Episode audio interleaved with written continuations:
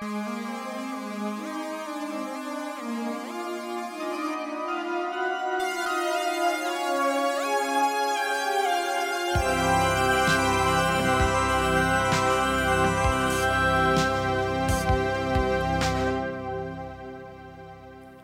ninety six. It wasn't Disney then, but they they have the intellectual property now. Shadows of the Empire, the video game, Star Wars: Shadows of the Empire. Um, and forgive me, I, was that your first video game? Or I didn't have anything to do with the video game. Um, it was a book, and by that point, I had worked with Lucasfilm so much. I had done the Radioland Murders after Right. Young Indy, which was a pet project of George's. Um, movie not a lot of people saw, but it was just tremendous amount of fun for me yeah, because it was a it was a two hour radio play. It took place in real time, so I had to write two hours worth of kind of period 19 late 1940s radio music in Mhm. addition to underscore. Um, and I just kind of finished that, and and I just I was working with Lucasfilm a lot. Um, Robert Townson at Varèse Sarabande knew of the book that they were having uh, they were commissioning to to write, and that ultimately it would be a video game. Hmm. Um, and he suggested to um, their head of marketing that what about we commission a score to be written to the book? And it was such a kind of a wild, out there, weird idea um, that they took it to George, and he liked the idea. Mm. So that whole piece was conceived independently of the video game. I I never saw anything or had anything to do with the video game. That happened after the piece was written. Mhm. Um, but uh, yeah, so it was it was functionally a score to a book, and um, oddly enough, Varèse Sarabande is just now releasing uh, the the whole thing on vinyl and a re-release of the CD they just announced this week. Oh, that's great. Yeah, vinyl, man. You can't go wrong with vinyl. We'll come around to some of these other other records you worked on that, that went out on vinyl um, uh, right away. Fast forward another year to 1997, and I wanted to um, talk about this one with you um, because we shared a, a common friend in this, and wasn't one that you wrote the entire score, but I know it was a very um, special thing for you, uh, as you had shared with me years ago, helping Jerry Goldsmith uh, on Air Force One and um, you know we all look up to Jerry and continue to as though he's just this this monumental, um, almost godlike figure in music. Not just, just not just film music. I mean, he was a composer who knew how to compose. That he happened to write almost everything in his career for film and television, you know, was what he did. But his chops were unbelievable. Now the story goes, and many of our listeners know this, that um, Randy Newman was originally brought on to write the score to Air Force One, and for whatever reason, the score wasn't used, and they made a change. Jerry came on, and he had about two weeks to write the score ish. That's the story. And um, the fact that he had you on, me knowing Jerry not only you know as- as a friend those last few years of his life, but certainly having listened to so much of his music, that's a big deal. Jerry asking anyone to have him uh, you know, create the need in his mind and the trust that he knows to ask somebody to help him write music for a film of his. Yeah. And that's why I wanted to bring this one up because um, what a special moment that must have been for you. Um, so why don't you just kind of help personalize for us what what that meant to you? Because I know that Jerry means a whole heck of a lot to you. So what was that moment like, and and what was the environment like on the picture? I mean, two weeks for a film like that is it's a little nutty. It was three weeks, Three weeks, but it was three weeks to write 90 minutes of music. man. So I had 30, Jerry had 60. Um, but that's that's from conception to the dub stage. Mhm. You know, he had to write all the thematic material and then 60 minutes of music. So it was it was really tight. Um, by then, Jerry was a friend. I had been to Europe with him several times with Robert Townson Mhm. doing re-recordings uh, for Varèse Sarabande as a conductor.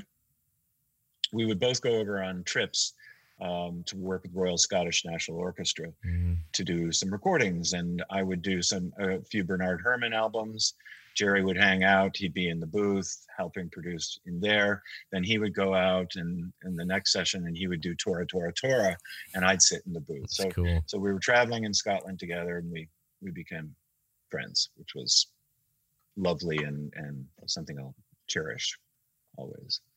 Um, so yeah, so I got this phone call and I said, you know, kid, I'm in a bind. Can you help me out? in this great voice, this smoker's voice. Yeah. Um, yeah, can you help me out? And it's like, yeah, man, whatever you need, I'm there for you. so that day I hopped in the car, went over to his place, went to a studio, and he had all the thematic material sketched out and maybe three or four of some bigger cues. Uh, and he gave me the sketches to those. And then he just started feeding me sequences. Um, I want you to do this. I want you to do that. I want you to do this. Um, and it was just, you know, all hands on deck, man. It was just 24 7 for three weeks, just Yeah. write and write and write and write. And, you know, I would do mock ups, I'd send them to Jerry. He didn't really have time to go over my stuff. So, for the most part, the first time he heard everything I wrote was at the session, which, you know, is kind of unbelievable now. Back then, mock ups were much more crude. Yeah. and he just he didn't have the bandwidth. You know he said i trust you. Um, but wolfgang petersen the director would come over to my place and i would play him mock-ups. And uh, so yeah so it was just just you know being thrown into the fire and then getting to the sessions was so much fun. It was it was interesting in a way because it was a big movie bigger than any i had ever worked on. Uh, but i wasn't really in the hot seat. You know i was in the hot seat in that i didn't want to disappoint one of my idols but i knew enough about the music he was writing Yeah. and i knew enough about the way he wrote music that i felt like i could i mean my job was to be invisible you know my job was for you not to be able to pick out my cues from jerry's cues that was the goal there was no goal of well let's slip some mcneely in there i mean that just wasn't something i ever thought so but I'm I'm on the cue, the MIG cue. Um, I remember we were playing it, rehearsing it for the first time, and he stops the orchestra and he pulls me up to the podium and he goes, "Kid, you're working way too hard here." yeah. and then he gets out his red pencil. Take this out. Take this out. Take this out. Take this, and he just starts pruning, Yeah. right? Yeah. And he says, take this to the copyists, have them recopy the parts. We'll do it in the afternoon session. So, you know, and you listen to that Yeah. cue now, and it's still a lot going on. lot. So I must have overcooked the hell out of it. Halo flight, we are cleared to commit bearing 090. Jettison tanks and push it up. These MiGs, how far away are they? Never mind.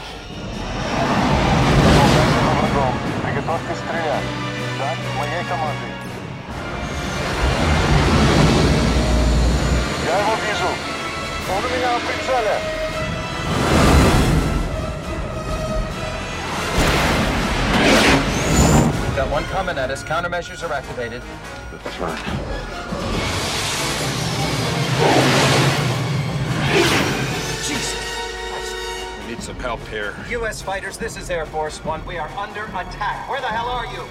Bill Macy. Bill Macy doing this thing from the cockpit along with Harrison. Um, yeah. you know, it's a great scene. It's filled with so much action and vibrant energy. And when I first saw this movie, I'll never forget the hijacking scene. You know, I mean, when they they're, they're, they're coming in and they, they finally land at Ramstein Air Force Base, and um, heck of a score, man. And you know, your contributions shouldn't be ignored. I know your your job was to be a ghost, and you know, it, let's just talk about that for a second. It is not easy to do that kind of work. Um, No. you know you you need to know what you're doing in order to particularly at the level of goldsmith be able to do the things that jerry knew how to do without sounding like it w- wasn't him or it was too much of you that's not an easy thing man so you know you, you deserve a lot of credit on that I think, thank you. I think that a lot of it had to do with getting to know the man and spending those hours in Scotland, sitting in the booth producing scores that he had written before. So I had my nose in his scores. Yeah. Going back to what I said about knowing, you know, knowing what you're doing, had my nose in his scores a lot. And then going out to dinner and hanging out and talking about how he felt about music, kind of just getting the feel and the of the man um, was an enormous help. Then going into Air Force One, his material was so strongly conceived. It was so tightly, you know, grouped. This, that, I mean, it, the economy that Jerry wrote with is extraordinary because his material is so strong that he's able to expand it and develop it in ways. But if you if you break down Air Force One as a score, the the amount of seeds that the cues are kind of grown from, there's maybe a half a dozen of them. And then out of those comes this extraordinary variety of music, but it, it all comes back to those kind of six groups of material. So when it's that well organized, when it's that, you know, strongly conceived, the the parameters are pretty well drawn. You you know how to color within the lines. Yeah. You know, um, and uh, I remember it being hard work, but I remember feeling a sense of freedom because it was so strongly conceived. You, you mentioned that the hijacking scene, which you know when I've taught film classes, I always use as an example because the sequence is it's almost nine minutes long. I think it's an action sequence. It's nine minutes um, with all of this parallel action going on. Um, but in essence, if you were to put it into Pro Tools or whatever and look at the waveform, I mean, it kind of over nine minutes Yeah, it's just is this. a, is a, it's, a, it's a straight line. You know, it just, Yeah. yeah, and yeah, it's it just it builds, material. builds and builds and builds. But, but, but, but, Yeah. but, but, Yeah. but, but he gets this kind of groove going.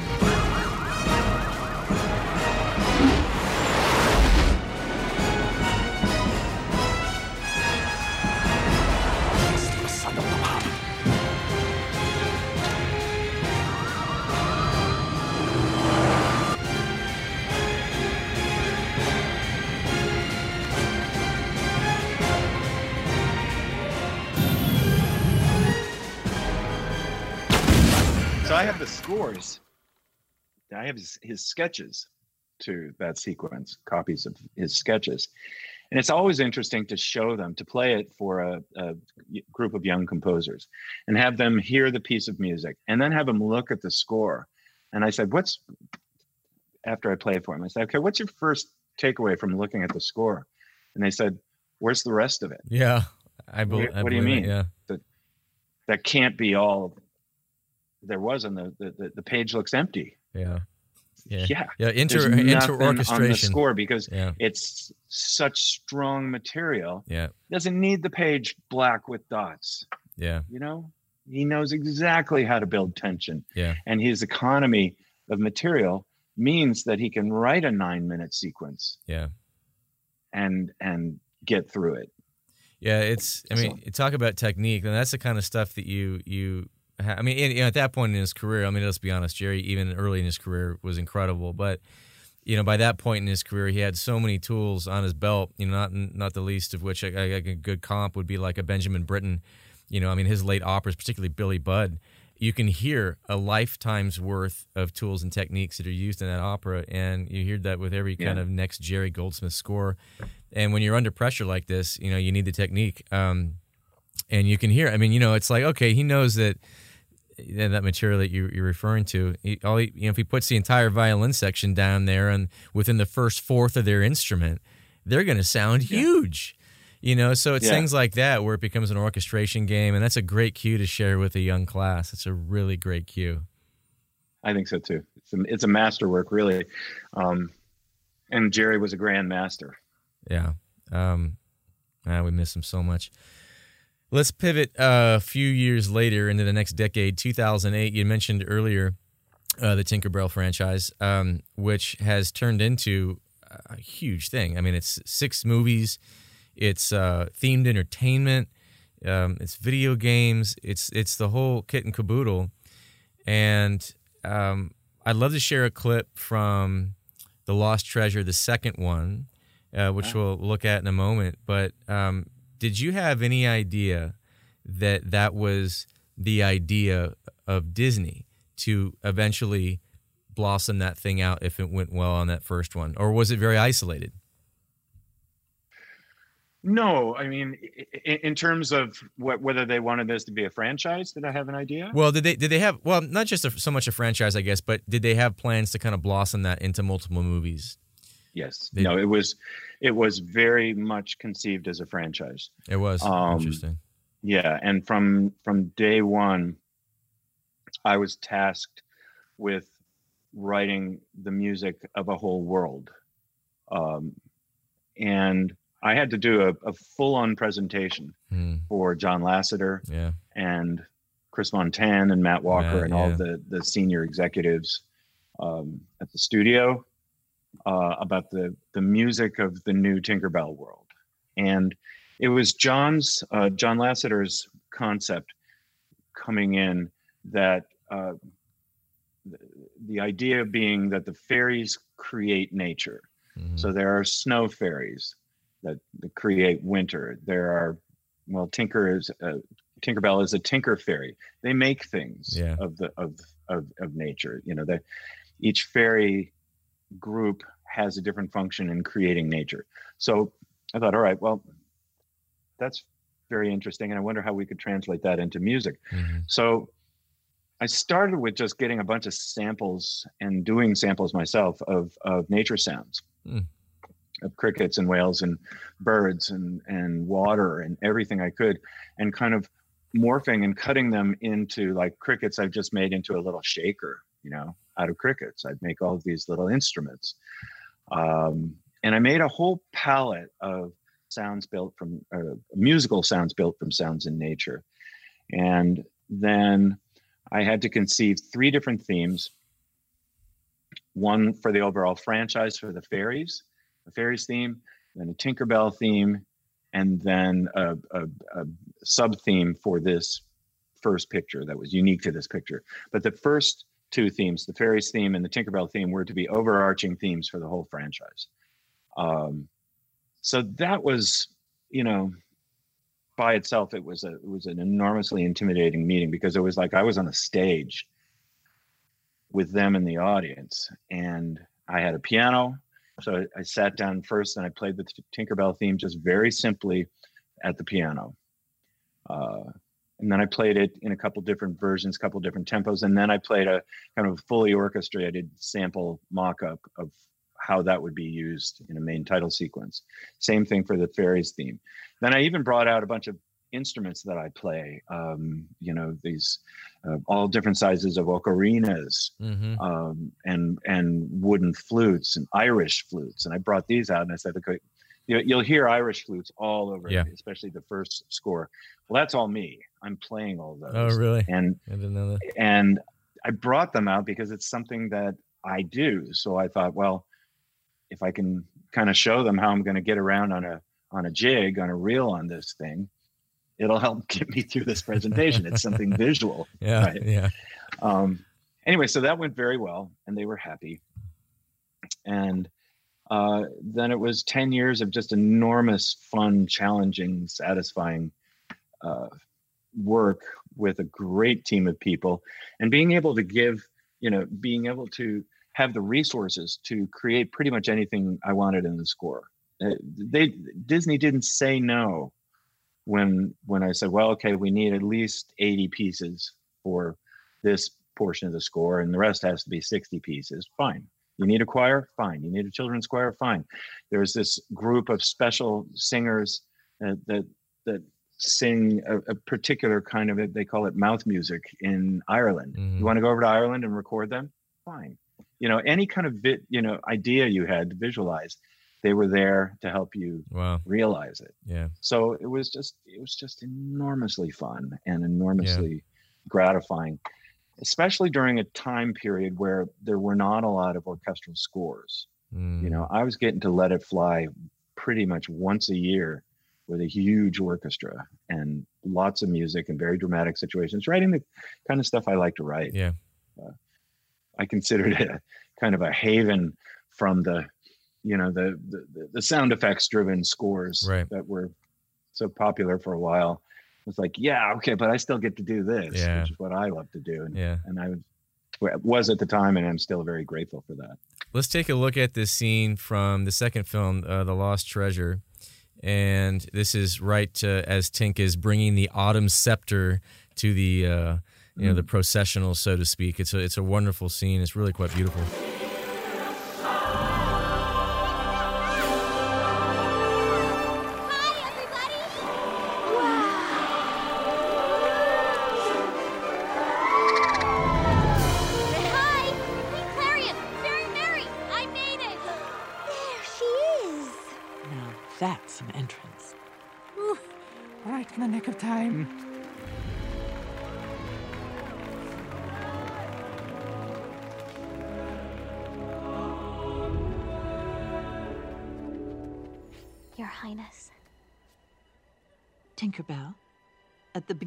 Season, you are entrusted with a great responsibility.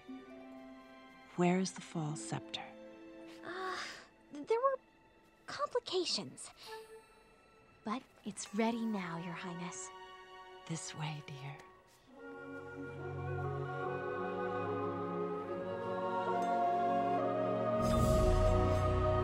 Fairies of Pixie Hollow, I present the Autumn Scepter.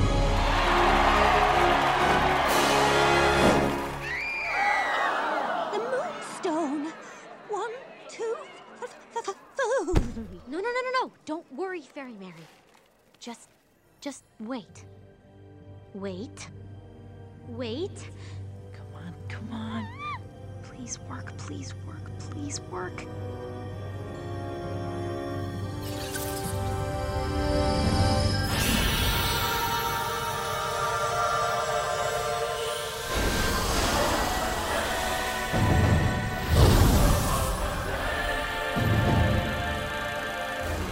So one of my favorite things in that scene is is how um, how we've gotten there. You know, this this whole kind of adventure that takes place before we get to this final kind of processional and the revealing of the autumn scepter, and of course they're nervous on what's going to happen here, and and it turns out to be this incredibly beautiful thing. And you know, there's yeah, I I noticed um, a significant jump in the animation type from the first one to the second one. However, the jump in the music, you felt like you were in the same world. And, you know, you had some variations here and some new things, new tunes here and some new ideas there. But what I love so much about that you can do that kind of a jump visually, but the music can still root you in this sonic scape that makes it sound and feel familiar. Um, it was done so well in the second one. And, uh, you know, so I, I love this scene. Well, thanks. Um, yeah, that was um, you, those voices you heard there. That was that Irish Mhm. Group of singers I was describing, um, led by this really talented guy, David Downes. Um, and um, yeah, I mean, we we created this world, and the, as the scores went on, each one was was different and unique in its own way, but they always felt like they were cut from the same cloth, or that was my goal, was that they were to be the same world, musical world, universe as starting with the first one. And yes, there were big jumps, um, mainly in getting the the animation studio that had done the first one. They they were now up to speed. They had found their footing. They had found their their, their people, the, Mhm. the right artists, Yeah. and you know they had really built the infrastructure on the first one. But now they really were able to kind of plus it out on the second one, and they only got better as they went with every one. I thought. Mm-hmm. You know, it's it's looking back. You know, a lot of creative contribution has gone into that one from so many angles to create this franchise. And it's interesting to hear you say that it was designed that way. It doesn't surprise me the way they think at Disney. And but you know, it all at the same time, you never really know where something is going to go. Um, and, Yeah. and the idea was yeah ice shows and to build Yeah. a tinkerbell world Yeah. at at the theme parks yeah, which is great. and Yeah. um and costumes and merchandising and whatnot it was by the time by the time we kind of finished up it was definitely in the multi-billions of dollars Whew. that's a franchise. yeah Um, so American Dad, uh, that's been going on for a long time now. I mean, what 11, 12 years ish. Um, Uh, we're on our 14th, 14th season, season, now, which means right around 12 years. Um, Yeah. and I started 11 years ago. Yeah. So I was not involved in the first three seasons.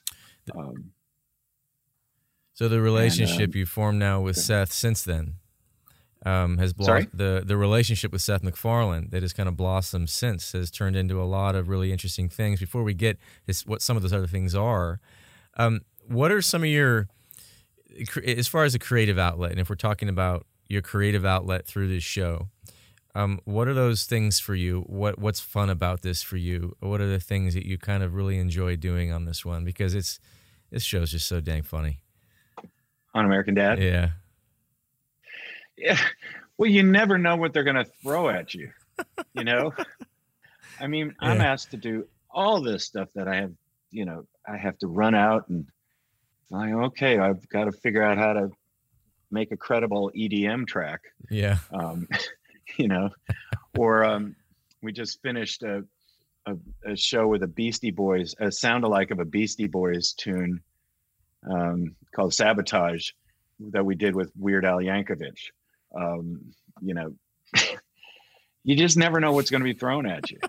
And uh, and and then sometimes you have to do big orchestral scores, and and uh, you know it's just endlessly entertaining. If you're looking to sacrifice a virgin, your prayers have been answered. No, it's boulder pushing season. Every time the volcano erupts, each village sends their strongest man, and they race to push a boulder into it. Does that like stop it from exploding? No, it's just fun. Micah's from our village. Hey, I've seen him around. I'm Team Micah.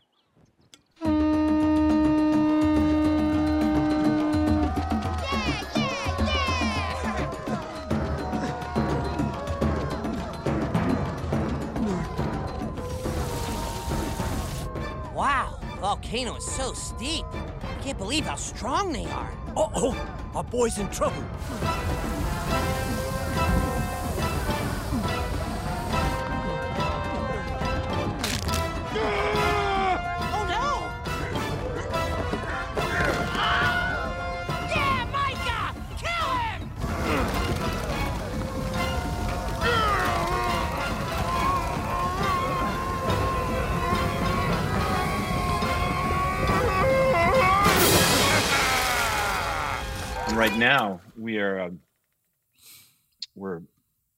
Still scoring under these conditions. I was able to put together a, a remote orchestra, um, and so we're we're still scoring it, but everybody's recording their parts in their bedrooms Yeah. at home. Yeah, it's a big thing And we right now. developed a whole protocol. We developed a website for file delivery for them to get their parts, for them to get mock-ups and sessions in whatever format they're using.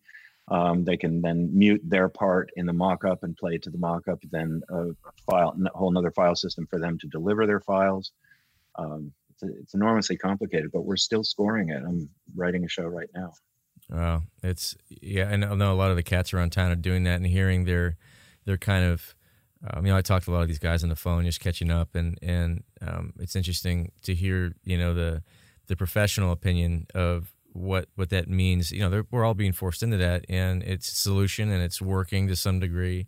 And then you know, there's the um, there's the concern of you know, I hope that my my individualistic quality that I'm known for kind of comes across, you know, and so there is kind of some intrepid trepidation. I think it's safe to say amongst some of our colleagues in town because there's that there's that added element of well, there's so many elements, but the, the the biggest one that you lose, of course, is that visceral energy of people playing together, and regardless of the the, the acoustical properties of what that means in the same room.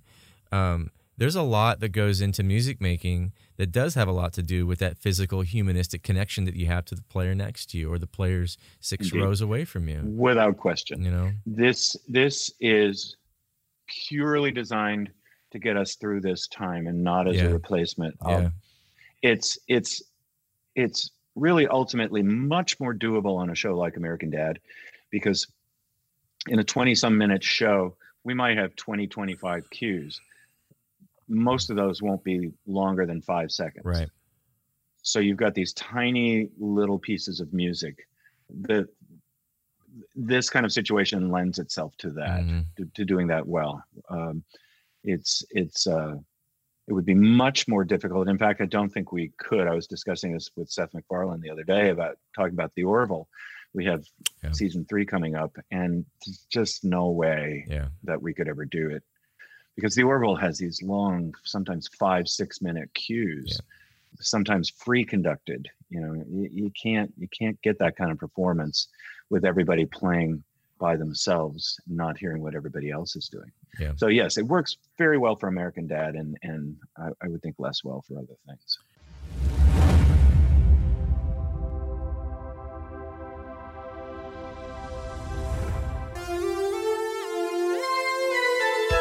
Brought to you by Cine Concerts.